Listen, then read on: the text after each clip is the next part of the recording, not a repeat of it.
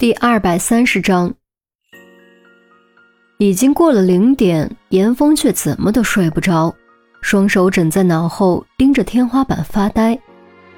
当时虽然已经经过慎重思考，但现在完全冷静下来再回想，还是有那么一点点冲动的。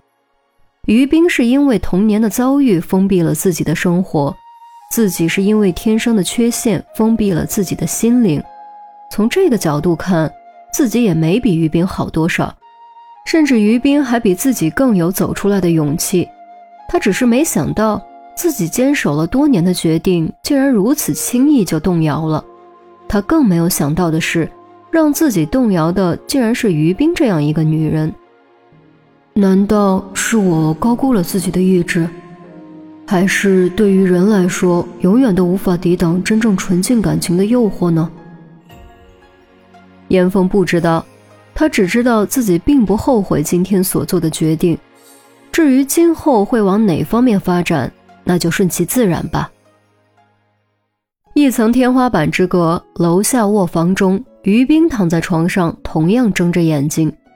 所不同的是，他时不时会露出几分小确幸的笑意，随即又会立刻莫名感到羞怯，于是马上咬着下嘴唇，用枕头捂住脸，发出细微的火车鸣笛似的哼哼声。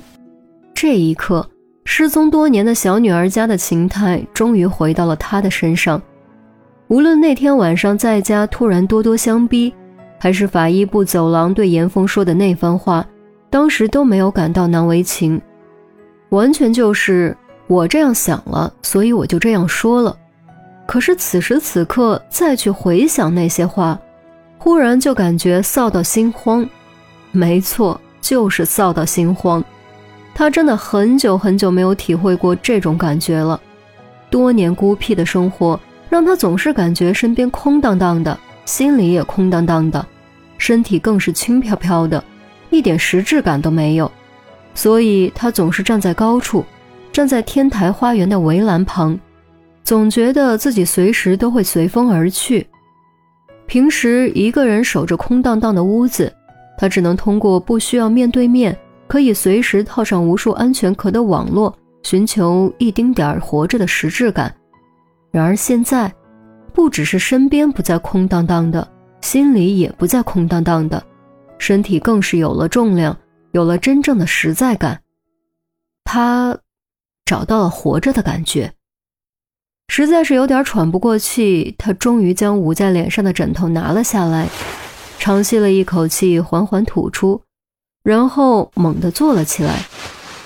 不行，我饿了。平时这个点儿他是不会饿的，更何况今天吃了一肚子小龙虾，可他就是饿了，而且非常饿。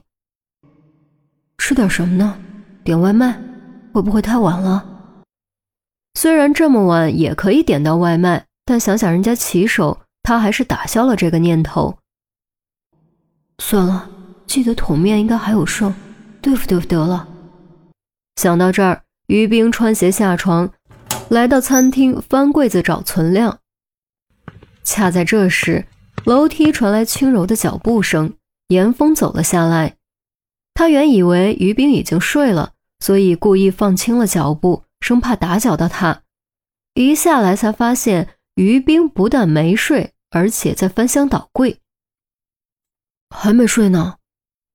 严峰随口一问，于冰动作停顿了一瞬，轻轻嗯了一声。找什么呢？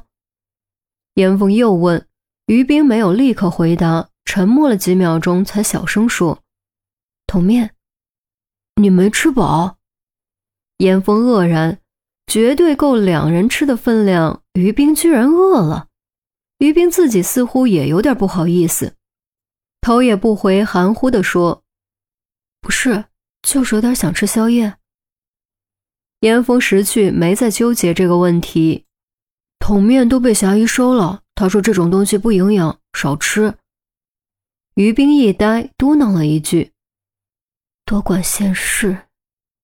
既然没得吃，那就只能饿着了。谁料于冰刚准备回房，却听严峰接着说：刚好我也饿了，我看看冰箱里还有什么。于国庆前段时间经常做饭，他记得于国庆往冰箱里塞了不少东西，应该还有的剩。